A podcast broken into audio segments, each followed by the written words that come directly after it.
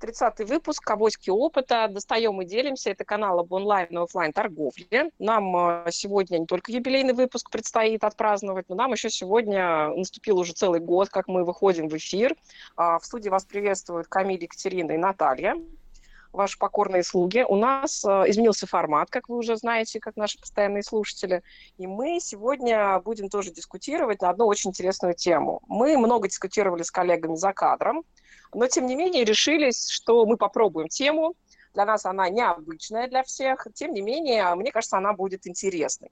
Итак, э, мы говорим сегодня про выход э, производителя в ритейл в разрезе fashion плюс size. Вот такая необычная тема, мода для нестандартных размеров, а, размеров плюс сайз категории. А, что я сделаю сегодня как ведущий? Да?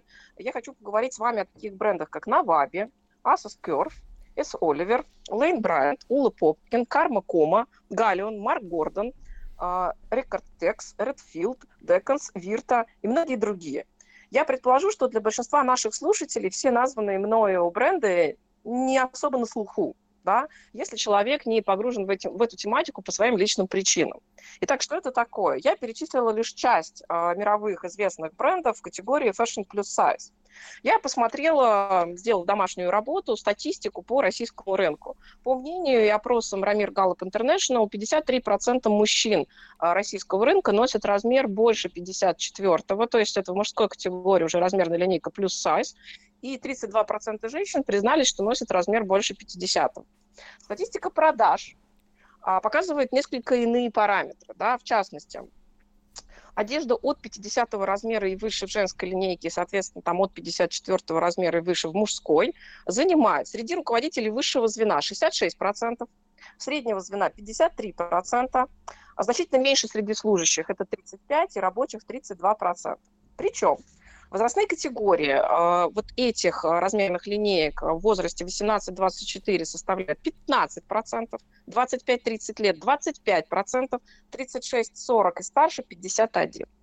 Соответственно, рынок у этой категории достаточно большой. Тем не менее, что мы видим в различных торговых центрах и ритейлах? Да?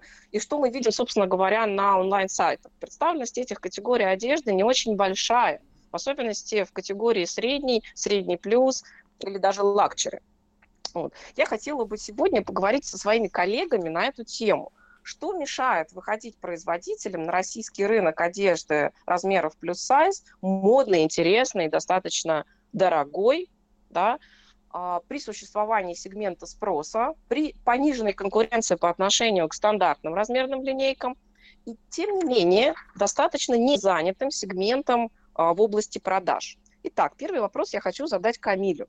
Камиль, скажи, пожалуйста, глазами производителей, глазами эксперта, как ты думаешь, что мешает? Да, ребят, всем привет. Вот, э, да, еще раз поздравляю, коллеги, что у нас сегодня выпуск юбилейный. Э, такой вот год мы выходим. Э, когда ты называл бренды, я думал, ты, ну такая, знаешь, хочешь меня в краску вогнать, потому что действительно бренды неизвестные, вот, тем более мне, то есть там, да. Вот, и э, потом я понял, да, твой вопрос, что действительно интересная ниша, да, получается. Вроде бы есть рынок, но рынок э, каким-то странным образом не реализуется, да, почему-то не приходит сюда много продавцов и так далее. Я вижу здесь несколько, на самом деле, таких вот важных точек, да, по которых я хочу сказать. Ну, первое, я хочу сказать, что на самом деле бренды есть. Вот, есть региональные бренды, которые присутствуют. Вот, да, они, может быть, не такие крутые, не так на слуху и так далее.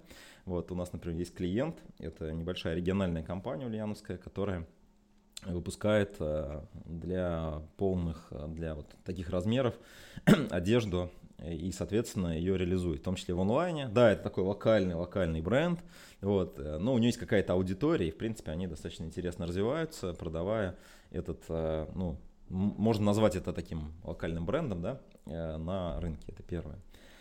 Второе, наверное, нужно, это первый аспект, то есть, ну, мы не можем его упускать, потому что, если говорить объективно, конечно же, рынок как-то реализуется, да, вот, просто он реализуется чуть по-другому. Да? Второе, что на самом деле, э, как мне видится, потребитель не всегда готов признать, что он э, вот действительно э, должен покупать одежду большего размера, да. То есть для кого-то это уже факт, а кто-то такой, ну нет, наверное, я там, ну или они откладывают покупки, либо они э, покупают что-то другое, да, под другим размерным рядом. То есть есть такой психологический аспект этого вопроса, да, то есть рынок вроде есть, но как бы он не реализуется в полном э, мере, потому что сами люди э, относятся к этому рынку как бы такие, типа, да нет, нет, я не такой, да.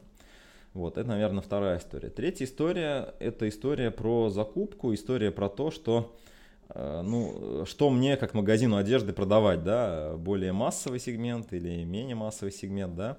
И понятно, что продавцы одежды, конечно, выбирают более массовый сегмент, и когда у тебя есть ассортимент, ассортимент в одежде очень большой, да, коллекции мы знаем, там, размеры, цвета, там, ну, много вариативности, да, вот в этом товаре, то, конечно же, если тебе поддерживать отдельный там размерный ряд дополнительный, это, конечно же, издержки, многие на это не идут, и поэтому это не закупают. Вот, наверное, три аспекта основных, которые я выделяю. Не знаю, может быть, Екатерина дополнит или как-то вот более, более обстоятельно именно с розницей. Вот в онлайне здесь история, она из офлайна идет, если вот про онлайн историю говорить, да? То есть, если это крупные, то, понятно, им надо это закупать. Если это небольшие локальные, то это развивается, в принципе. То есть, это, в принципе, работает. И, ну, в том числе, это хорошая ниша для тех, кто сейчас начинает или ищет возможность для масштабирования в фэшне. Ребят, посмотрите на эту историю. Вот. Возможно, вы можете создать какой-то локальный бренд, а может быть, это и федеральный бренд будет, который вот будет эту потребность закрывать. Хорошо, Камиль, я тебя поняла. Ну, на самом деле, с точки зрения статистики, да, по оценке от 46 до 53 процентов от всей взрослой аудитории старше 18 лет а в одежде именно сегменты plus size, и это фактически размер, который люди все равно покупают. Купить одежду на несколько размеров меньше можно, носить ее на самом деле невозможно. Ну да. И в этой аудитории огромный запрос на fashion, на моду, на то, чтобы mm-hmm. не чувствовать себя Э, отторгнутым, чувствовать себя изгоем в обществе, где длительное время пропагандировали стандарты про худых. Да? Люди разные. Сегодня не то, что желательным, рекомендательным, а стало обязательным трендом в мире модных брендов, что мода бывает разной, красота бывает всякой, да, и, соответственно, это некий там челлендж и вызов и для дизайнеров, и для брендов, для самих. Екатерин, скажи мне, пожалуйста, я знаю, что у тебя есть опыт э, работы бренд-директором, вот скажи, как бы ты обратилась с позиции бренд-директора к байерам российского ритейла, да, вот то, как там сейчас Камиль рассуждал, а вот мы думаем, что больше там другая статистика или такая статистика, и вообще клиенты говорят, нет-нет, я не готов признавать себя вот таким, какой я есть, как бы ты рекомендовала бренд-директорам вообще обращаться и расширять позицию байера в выборе, в закупке, в подборе это одежда. Добрый день, коллеги. Спасибо, Наталья, за вопрос. Добрый день, наши слушатели. Да, я услышала, Наташа, твой вопрос, но сначала все-таки я хотела бы чуть-чуть вернуться к предыдущему вопросу, да. Почему же не закупают, вот почему же вот такая вот как бы история происходит? Мне кажется, и вот ты говоришь там про бренд-директор, в принципе, они связанные вещи. У меня есть ощущение следующее, что есть проблемы изначально с теми, кто идет в моду кто идет в создание моделей, кто идет в создание фэшена. А, даже существовала даже такая вот как бы история, э, конспирологическая теория, что большинство людей, которые работают в фэшне, они как бы ориентированы на мужской пол, а не женский, и у них есть задача конвертнуть всех мужчин от любви к женщинам на любовь к мужчинам, да. Не знаю, насколько это правда. Я думаю, что часть, конечно, в этом есть. Действительно, в моде, как ты говоришь, э, очень долго и до сих пор есть э, тенденция к тому, что женщина красивая, стройная, молодая, да, то есть здесь у нас есть и джизм, здесь у нас есть и, там, не знаю, там, а, а, противоположное к бодипозитиву направление. Это в моде до сих пор присутствует, хотя, конечно, уже некоторые компании начали двигаться, но глобально считается красивым в фэшне молодая, красивая, стройная. Все, что не молодое, не красивое, не стройное, это не к нам, это пусть на рынке покупают. Я думаю, что здесь изначально идет все-таки ситуация не от того, как это говоришь, бренд-директор Байеров не может убедить, да, хотя это тоже момент есть, но все-таки глобально в основном не все, далеко не все, очень многие не хотят туда идти. У меня был там эпизод с моей знакомой, которая тоже предлагала идти в эту нишу, Почему я предлагала? Потому что я сама уже очень много лет в этой нише, да, как Наталья сказала, там возраст, доход, да, все это есть, и возраст, и доход, возможности купить там хорошую одежду минимум. Вот, я все это дело изучаю, всем, конечно же, советую там молодым предпринимателям, которые мне приходят пойти на эту нишу, обратить внимание. Не хотят, не хотят. То есть э, модельеры не хотят заниматься старыми толстыми. Грубо так звучит, конечно, но вот они не хотят этого. Вот. А, по поводу байеров, да, ты сказала очень правильную вещь. Я думаю, что как раз вот здесь вопрос очень хорошо подходит а, к нашей теме, да, к розничной стратегии производителей, потому что ты действительно перечислила, перечислила бренды, которые э, есть. Более того, я тебе могу перечислить еще огромное количество брендов, которые не назвала, но в Европе они присутствуют. Да, там в Германии приходишь в магазин, есть магазины плюс сайз Германии. В России тоже есть, но то, что там продается, я просто не хочу комментировать, это невозможно носить, это просто неприлично, да. Вот. В Германии можно купить очень круто, классно, здорово, там огромное количество брендов, вот, и не те, которые ты перечислил, их намного больше. А, мне кажется, вопрос тут в том именно заключается, что бренд-директоры не задаются такой целью. То есть, опять же, есть история про то, что мы производим, мы договариваемся, есть какие-то вот налаженные каналы, и вот по налаженным каналам продается хорошо, не продается, значит не продается. В общем-то, честно скажу, как человек там до пандемии, а, человек там с хорошим доходом, ты говоришь, да, там высокий доход, там высокое положение, возраст. Я регулярно ездила за границу, у меня вообще вопросов не стояло, там, как мне одеваться. Вот только сейчас, когда случилась пандемия, я вообще там схватила за голову и подумала, что ж делать-то, что ж делать-то все закрыто, никуда не поедешь, потому что, я думаю, многие, на самом деле, люди вот из этой категории, которые там в плюс-сайзе оказываются на 50%, они регулярно ездят и все это себе обеспечивают при помощи закупок за рубежом. Там и дешевле, и выбор больше. Вот, поэтому у нас просто получается, из всего того, что я сказала, получается, что у нас просто недоразвитый fashion-рынок, который не очень быстро реагирует на тренды, и байеры просто идут по накатанной покупают то, что привыкли, а, бренд-директора, видимо, к ним вообще не приходят, да, потому что, конечно же, то, что ты сейчас, вот те цифры, которые назвала, это, мне кажется, такой мощный аргумент. Ребят, вы что, половина, половина рынка? Вы не закрываете половину рынка, причем люди взрослые имеют больше денег, да, люди в позиции имеют больше денег, это сразу говорит о том, что вы не закрываете платежеспособную половину рынка. Это, конечно, глупо. Именно так. Вот. Мне очень понравилось, когда я готовилась к нашему эфиру, высказывание главного редактора «Гламур Раша» Марии Федорова. Для нее это не посторонняя тема, есть несколько ее интервью на эту тему. Она рассказывает свой личный опыт, и так же, как вот Екатерина подчеркивает, что для меня проблема там всегда снималась выездом за границу и покупкой одежды там. Мы говорим все-таки о том, что происходит на рынке нашем, российском, и да, действительно, это возможность для выхода производителя. И вот она интересный совет дает байерам. Представьте, что клиенткой вашего магазина оказалась ваша подруга. Допустим, она не смогла после родов быстро вернуться в форму. Или ваша мама, которую вы приглашаете на открытие модной выставки. Вы не захотите, чтобы... Вы же захотите, чтобы она выглядела cool cool рядом с вами. Это цитата а, взята из одного из ее интервью. Я, честно говоря, соглашусь. Более того, я соглашусь с Екатериной еще больше на тему, что мировой как раз тренд а, fashion-индустрии развернулся да, такие известные бренды, как Michael Kors или Victoria's Secret, подчеркнув э, массу негативных откликов, в первую очередь на американском рынке, развернулись в сторону аудитории с другими нестандартными размерами, да, к ним присоединились такие лидеры, наверное, глобального премиального рынка, как Max Mara Group, да, и они выдвинули сегодня очень известных плюс-сайз моделей на рынок фэшена, это Тесс Холидей, например, или Эшли Грэм, из мужской категории я могу назвать таких мощных красавцев, как Рауль Самуэль, Зак Митко или Немер Парчмент, на самом деле, женщины, кто слушает наш эфир, обязательно загуглите эти имена, посмотрите, они потрясающие. Это мой личный лайфхак к сегодняшнему эфиру. Вот. А, тренд развернулся. Люди начинают и пробовать, и сегодня даже а, флагманы мировой индустрии моды, где длительное время была пропаганда суперхудых, выводят на модели, на свои fashion-шоу модели plus size. А, а могу сказать, что даже российский эфир был отмечен тем, что шоу такое шоу модель XL, достаточно интересно это проходило. Вот. И в связи с этим задам такой вопрос. Я смотрела, где востребованы модели плюс сайз, и практически везде пишут подготовка фотографий для каталогов. Камиль, вот скажи мне, пожалуйста, глазами эксперта в области e-commerce, да, мы знаем, что как бы, фотография в каталоге – это самое главное, с чего начинается или не начинается ваша продажа. Вот расскажи мне, как лично ты действовал бы, да, для того, чтобы запустить свою каталожную историю. Да, понятно, что можно обратиться в профессиональное агентство, где дефицит модели плюс сайз, mm-hmm. да, а можно пойти каким-то там более простым путем, то есть если вы как производитель делаете первый шаг.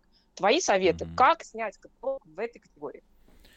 Ну да, я добавлю, да, действительно, для того, чтобы что-то продавать э, в онлайне, особенно одежду, особенно визуальный продукт, конечно же, нужны фотографии, и лучше не одна, а несколько фотографий. Вот сейчас очень практикуются такие мини-видео, когда модель проходит, э, крутится, и, ну, как бы такой проход идет, да, ее, когда ты можешь оценить не только, э, как это выглядит, ну, там, с фронта, например, да, то есть с передней части, да, но и в целом весь образ, да, понять. И действительно, тут возникают вопросы, то есть как это организовать, какие, где фотографии взять и так далее. Но первое, о чем нужно сказать, что ну, действительно можно по-разному подходить к этому вопросу. Кто-то идет по пути агентств, и агентства действительно подбирают. Э, в целом я хочу отметить, что действительно тренд разворачивается.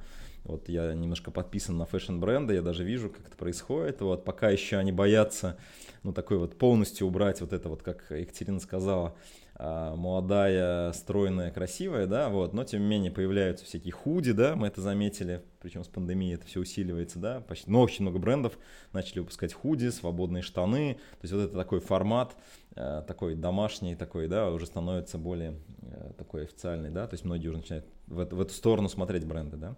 Поэтому да, фото, конечно же, важно. Здесь еще раз повторю, агентство, то есть, да, то есть это могут быть истории про подбор, но для агентства это не совсем стандартный запрос. Понятно, что в основном, да, они отбирают других моделей, поэтому многие здесь действуют по принципу, вот э, я сейчас расскажу, вот, например, у меня дочка, ей сейчас 10 лет, когда ей был год, э, есть такая фабрика, которая производит для детей там, одежду, да, не буду называть, чтобы, да, как реклама не показалась, то есть, в общем, они проводили фотосессию, то есть они просто своим клиентам там где-то в публичном поле разместили информацию, что вот э, мы отбираем модели для съемки э, значит, детской одежды. Вот. Просто мамы, ну, моя супруга в том числе, да, почитали, отправили им э, там, ну, какой-то запрос, они отобрали, вот, заплатили там какой-то небольшой совершенно гонорар, вот, для мамы, понятно, это была больше реализация, вот, ну и, соответственно, дальше там это фотограф, это, в принципе, локально организованная там на предприятии а, там временная студия, то есть это некий задник и э, свет, да, вот свет, фотограф, задник и вот модель, э, фактически, да, понятно, что сам продукт должен быть готов, там отпарен и так далее, да, вот определенные сценарии и, в принципе, вы можете это сделать. У меня знакомые проводили фотосессию, ну там у них сеть магазинов, они потратили на это что-то около одного дня, вот, и, по-моему, они сняли то ли 50 луков, то ли что-то типа такого, да. То есть это, в принципе, достаточно решаемая задача, ничего здесь такого нету. Вот. Но, наверное, для тех, кто только начинает, я бы рекомендовал сконцентрироваться на каком-то небольшом ассортименте, на самом базовом, ну, может быть, там 50 моделей, может быть, там 10 моделей. Ну, то есть какая-то небольшая история, вот, которую вы бы хотели представить. Вот. И дальше, ну, ну понятная история, да. Угу.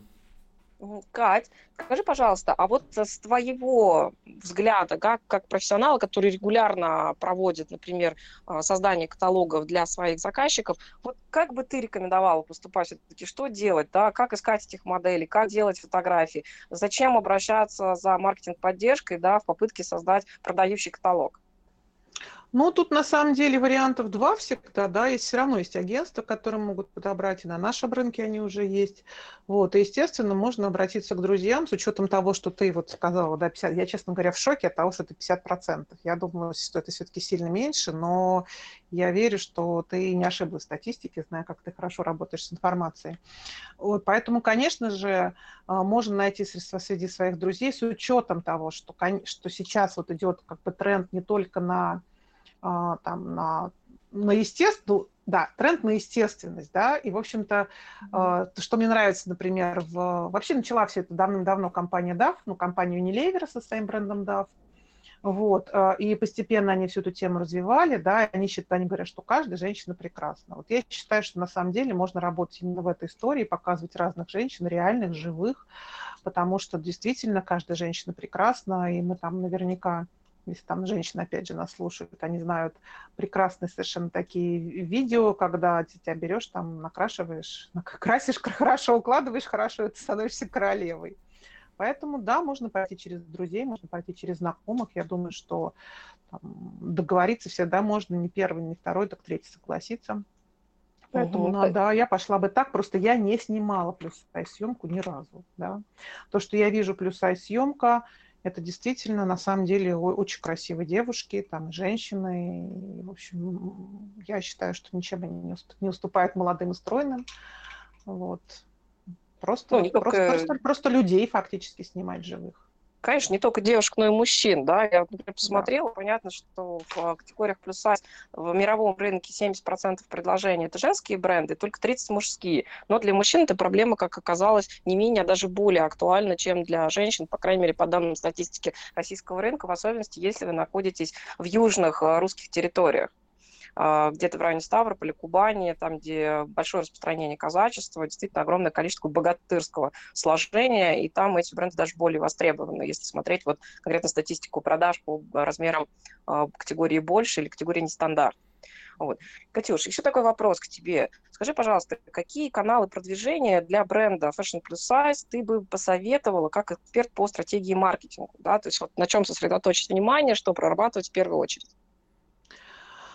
Ну, тут на самом деле стандартный абсолютно канал продвижения, на мой взгляд. Э, ну, конечно, можно пойти, отталкиваясь от того профиля, который ты описала, и, может быть, там делать э, акцент на более бизнесовую аудиторию. Просто нужно понять, да, где это есть, а где это востребовано. Потому что, опять же, как человек, который покупает э, плюс сайз, я бы хочу сказать, коллеги, почему я всем рекомендую эту нишу? Блин, это очень дорого.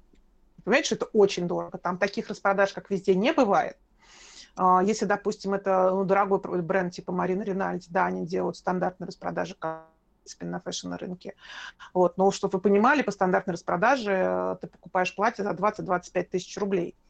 Вот, это стандартная распродажа. А есть бренды, которые дешевле, а, и дешевые бренды не делают скидок 50%. Максимальные скидки на рынке плюс сайз – это 30%. Вообще радуйся, что ты, ты, ты их получил, и быстрее отхватывай как можно больше, да, то, что тебе нужно. Поэтому, поскольку рынок все-таки пока нишевой, да, там можно зарабатывать, там действительно высокие цены, помимо скидок 30%, там еще цены выше, чем средние по рынку. Вот, поэтому рынок очень интересный. А, соответственно, если мы говорим действительно, что это рынок, направленный на ну, как бы людей из бизнеса, я посмотрела бизнес-каналы, вот, я пыталась продвигаться, возможно, на каких-то там деловых, э, ну, опять же, digital, да, деловых СМИ, потому что действительно людям, деловым людям нужно выглядеть хорошо, и, конечно же, если у вас бренд соответствует, вы можете идти туда. Вот. А, да, Инстаграм прекрасный совершенно канал. Вообще Инстаграм прекрасный канал, на мой взгляд, для всего, что радует глаз. Я вот как человек, который, у которого есть Инстаграм, иногда по утрам делаю покупки. У меня такое бывает. Я вот с утра просыпаюсь, беру телефон, смотрю в Инстаграм и что-нибудь себе покупаю. То есть раз в месяц я обязательно что-нибудь себе покупаю совершенно неизвестного бренда, совершенно непонятный мне, может, не нужный продукт, но вот почему-то вот я увидела, захотела, там реклама работает, то в Инстаграме хорошо работает, кстати, видеореклама. Вот, э, соответственно, э, если мы берем офлайн, то все-таки, наверное, имеет смысл группировать бренды вместе, вот, потому что действительно люди плюс сайз мучаются, могу сказать по себе, это достаточно сложно, да, приходить в магазин, обходить кучу магазинов там, и понимать, что твоего размера нету, вот, это сложно, это неприятно, да, поэтому лучше, конечно, приходить в магазин, а, где есть несколько марок, и, соответственно, это тоже двигать, тоже можно те же самые офлайн точки двигать через интернет, через, через те же самые соцсети, через те, те же самые деловые СМИ, да, как я говорила, через тот же самый Инстаграм, Потому что я серьезно, вот то, что я находила для себя, то, что нашла оптимальным, у меня все не случалось просто вот как случайность. То есть я случайно шла мимо магазина и увидела, что там написано плюс сайз. И стала их, причем они есть в интернете, у них хороший интернет-магазин, но мне никогда не попадался на глаза, я его физически увидела. Вот, я случайно нашла магазин, опять же, офлайн а, персоны, это вторая линейка, линейка Марины Ринальди, есть там Марина Ринальди, да, как Макс Мара, а есть Persona Marina Rinaldi, это как Max Mara Weekend. Вот. Ну, там более молодежная, более такая расслабленная история. Я, я нашла просто магазин в торговом центре. Потом он переехал, я уже там начала искать в интернете. В интернете я их нашла. У них, причем они не только персоны продают, они продают целый набор разных брендов. Вот, то есть в digital коммуникации я не, не встречала вообще а, рекламы сайз. Ну, видимо, опять же, потому что, как бы, вот то, что мы говорили, байеры не покупают, никто толком не двигает. Есть полторы точки, где это можно купить. Хотя, опять же, Марина Ринальди есть несколько точек в Москве, персоны есть несколько точек в Москве, даже не несколько, а больше, чем несколько. Но вот почему-то, как вот в таком диджитал-пространстве, они все не, не активные. Ну, я считаю, что нужно идти туда обязательно, конечно. Спасибо, Екатерина. Камиль, теперь вопрос задам к тебе. Mm-hmm, а, вот как некое даже резюме, наверное, нашего обсуждения, продиктуй теперь, пожалуйста, нашим слушателям, да, то есть пять первых шагов для запуска продаж от бренда Fashion Plus Size. Mm-hmm. Вот твоими глазами, как mm-hmm. эксперта, что бы ты рекомендовал? Делай раз, делай два. Да, да. Вот вообще хочется вообще волшебную формулу, да, такую вот, э, типа, знаешь, как кнопка бабло такой, знаешь, типа, нажми вот, нажми и сразу деньги повалятся. А, на самом деле, да, здесь есть э, такой большой подход и маленький подход, да. Если вот, ну, про большой начну, да, понятно, что нужно найти свою аудиторию, да, в онлайн-каналах. Понятно, что люди больших размеров – это, ну, не всегда критерий, по которым вы можете сегментировать, да, ну, то есть э, Э, возможно, есть такие группы, которые объединяются, где ребята, имеющие полный размер, что-то обсуждают, но мне кажется, что таких групп немного, если они есть, да, в основном, конечно же, они там по определенным интересам, это определенные люди, определенные моменты. Вот. Поэтому, конечно же, нужно найти эту аудиторию, вот есть аудитория, как вот Екатерина сказала, которая более бизнесовая, есть аудитория, которая там не бизнесовая, там занимается каким-то, может быть, э, видом деятельности, может быть, у нее есть какие-то другие там ориентиры, но э, здесь очень правильно это понять, э, кто эта аудитория, вот, почему она, как бы, да, чем, чем она характеризуется и как вот с ней коммуницировать. Ну вот, э, например, э, я соглашусь, да, с Екатериной, что очень мало представлено. Вот я посмотрел, например, там есть сеть Пышка такая называется в Ульяновске, да. То есть они вот продают одежду для людей с большими размерами, да. То есть, соответственно, понятно, их немного, они практически не продвигаются, то есть их уже знают, то есть, да, то есть они, ну, фактически такой не монопольный, но такой э, очень-очень в зачатке рынок находится, да. Вот, соответственно, ну, если вы как бренд выходите на эту нишу, то, наверное, первое, что я порекомендовал, это просто сходить в этот магазин и посмотреть, что за клиент туда приходит. То есть, как они выглядят, с какими запросами они приходят, да, что они покупают там и так далее, да. Вот. И э, ну, предложить что-то лучшее, да, что вы можете сделать э, в этой истории. Да. Если вы вообще не понимаете. Если вы понимаете, то, конечно же, надо коммуницировать с этой аудиторией. Вот. Второе. Э, по поводу значит, вот этой коммуникации или трафика, да, откуда он может идти. По трафику действительно нужно смотреть в сторону визуальных каналов, каналов коммуникации, там Инстаграм как один из примеров, неплохо может работать э, там, тизерная реклама, например, в каком-нибудь почтовике, если вы можете точно таргетироваться, да, вот, э, может работать другая любая визуальная реклама, в том числе даже баннерная, медийная реклама, да, если вы работаете с этим медийным товаром, вы можете таргетироваться на аудиторию. Вот, что вы можете им предлагать, то есть как может выстроена коммуникация дальше быть, то есть что можно сделать дальше, да, то есть вы можете им, ну, понятно, что вам нужно, создать, как вот Наталья говорила, там, создать контент определенный, то есть нужно отфотографировать ваш продукт, вот, вы можете выставить это просто как предложение нескольких э, вариантов, да, есть такие продавцы на маркетплейсе, которые продают одно платье четырех цветов, пожалуйста, то есть вы можете быть таким монопродуктовой такой компанией, да, вот, вы можете создать линейку, это может быть там, не знаю, 10, 20, 30, 40, 50 позиций, да, соответственно, с ней выходить. Вот, ну, если у вас э, найдутся силы, то вы можете дальше развивать это все, выпускать коллекции и так далее, и так далее, да.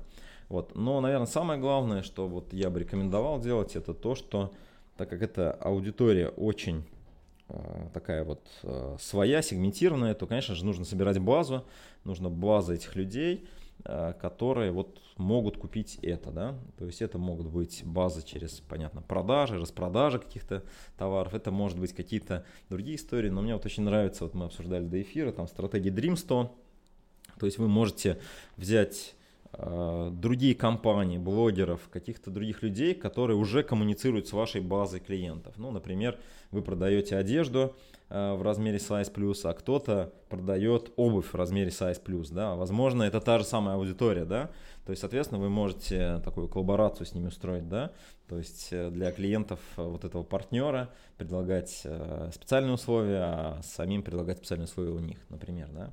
Вот, наверняка есть куча ребят, которые рассказывают про то, как бороться там с весом, например, да, то есть это тоже может быть потенциально ваша Dream 100 аудитория, то есть эти там э, такая аудитория мечты, у кого есть ваши клиенты, да, и, соответственно, вы можете с ними проводить разные коммуникации.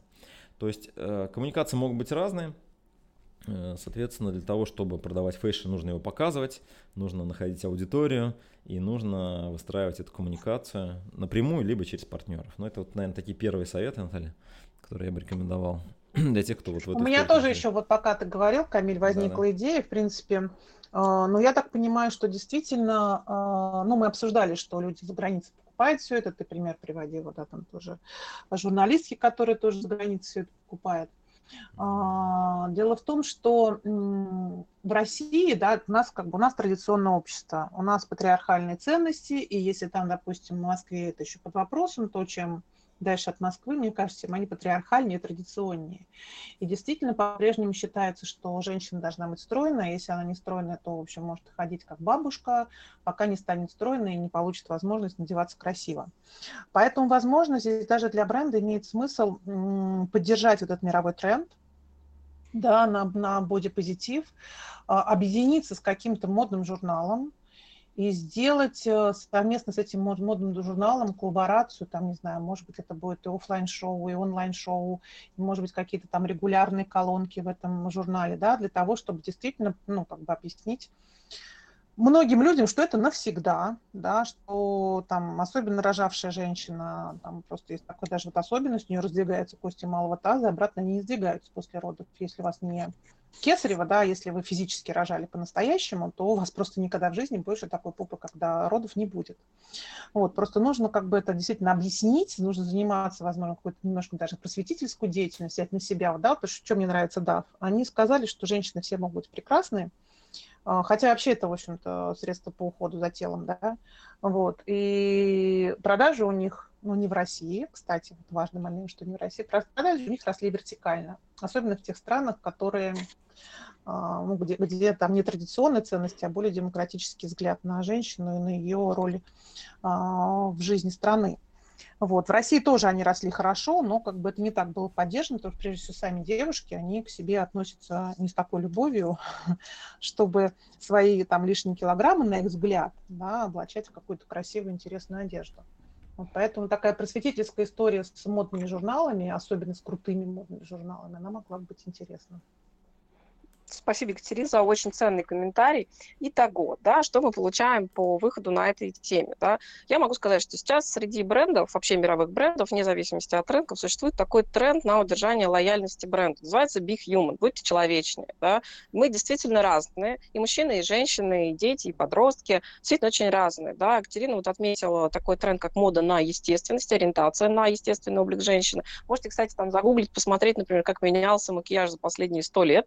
Уже это можно анализировать. И действительно сейчас на пик выходят опять-таки запросы на максимальное подчеркивание естественности с каким-то акцентом. Да?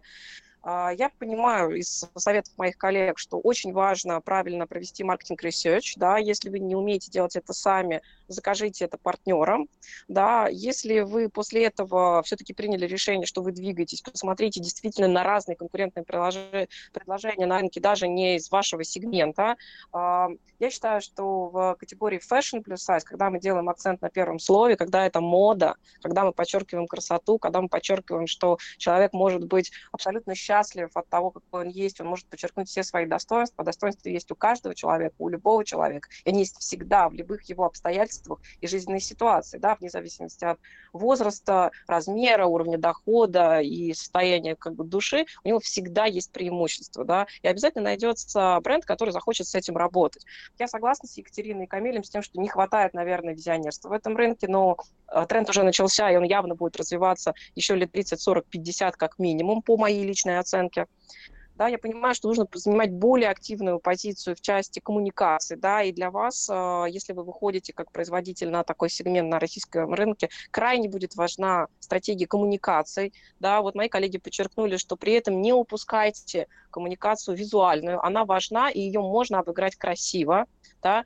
А я абсолютно согласна с Екатериной и согласна с Камилем, что ищите партнеров в виде и модных журналов, и в виде opinion-мейкеров, и в виде всех различных трибун, с которых вы можете озвучивать и выдвигать эту позицию и собирать обратную связь с рынком. Вообще фидбэк с рынка – это всегда самое главное и всегда самое важное. А еще я думаю, что нас абсолютно всех ждет не только инновации в области там, диджитал-стратегии да, и представленности этой тематики в более широком освещении, но также обязательно появятся прекрасные, красивые, дизайнерами оформленные какие-то офлайн флагманские магазины, куда каждая женщина, каждый мужчина нестандартного размера будет просто мечтать попасть для того, чтобы ощутить себя прекрасным королем или королевой. Поэтому я желаю нашей аудитории успеха и заканчиваю наш юбилейный 30-й выпуск «Авоськи опыта». Мы достаем и делимся всем, что накопили за долгие годы нашего профессионального развития. Мы год уже в эфире. Надеюсь, увидимся через неделю снова. Пока-пока. Спасибо, пока-пока, ребят.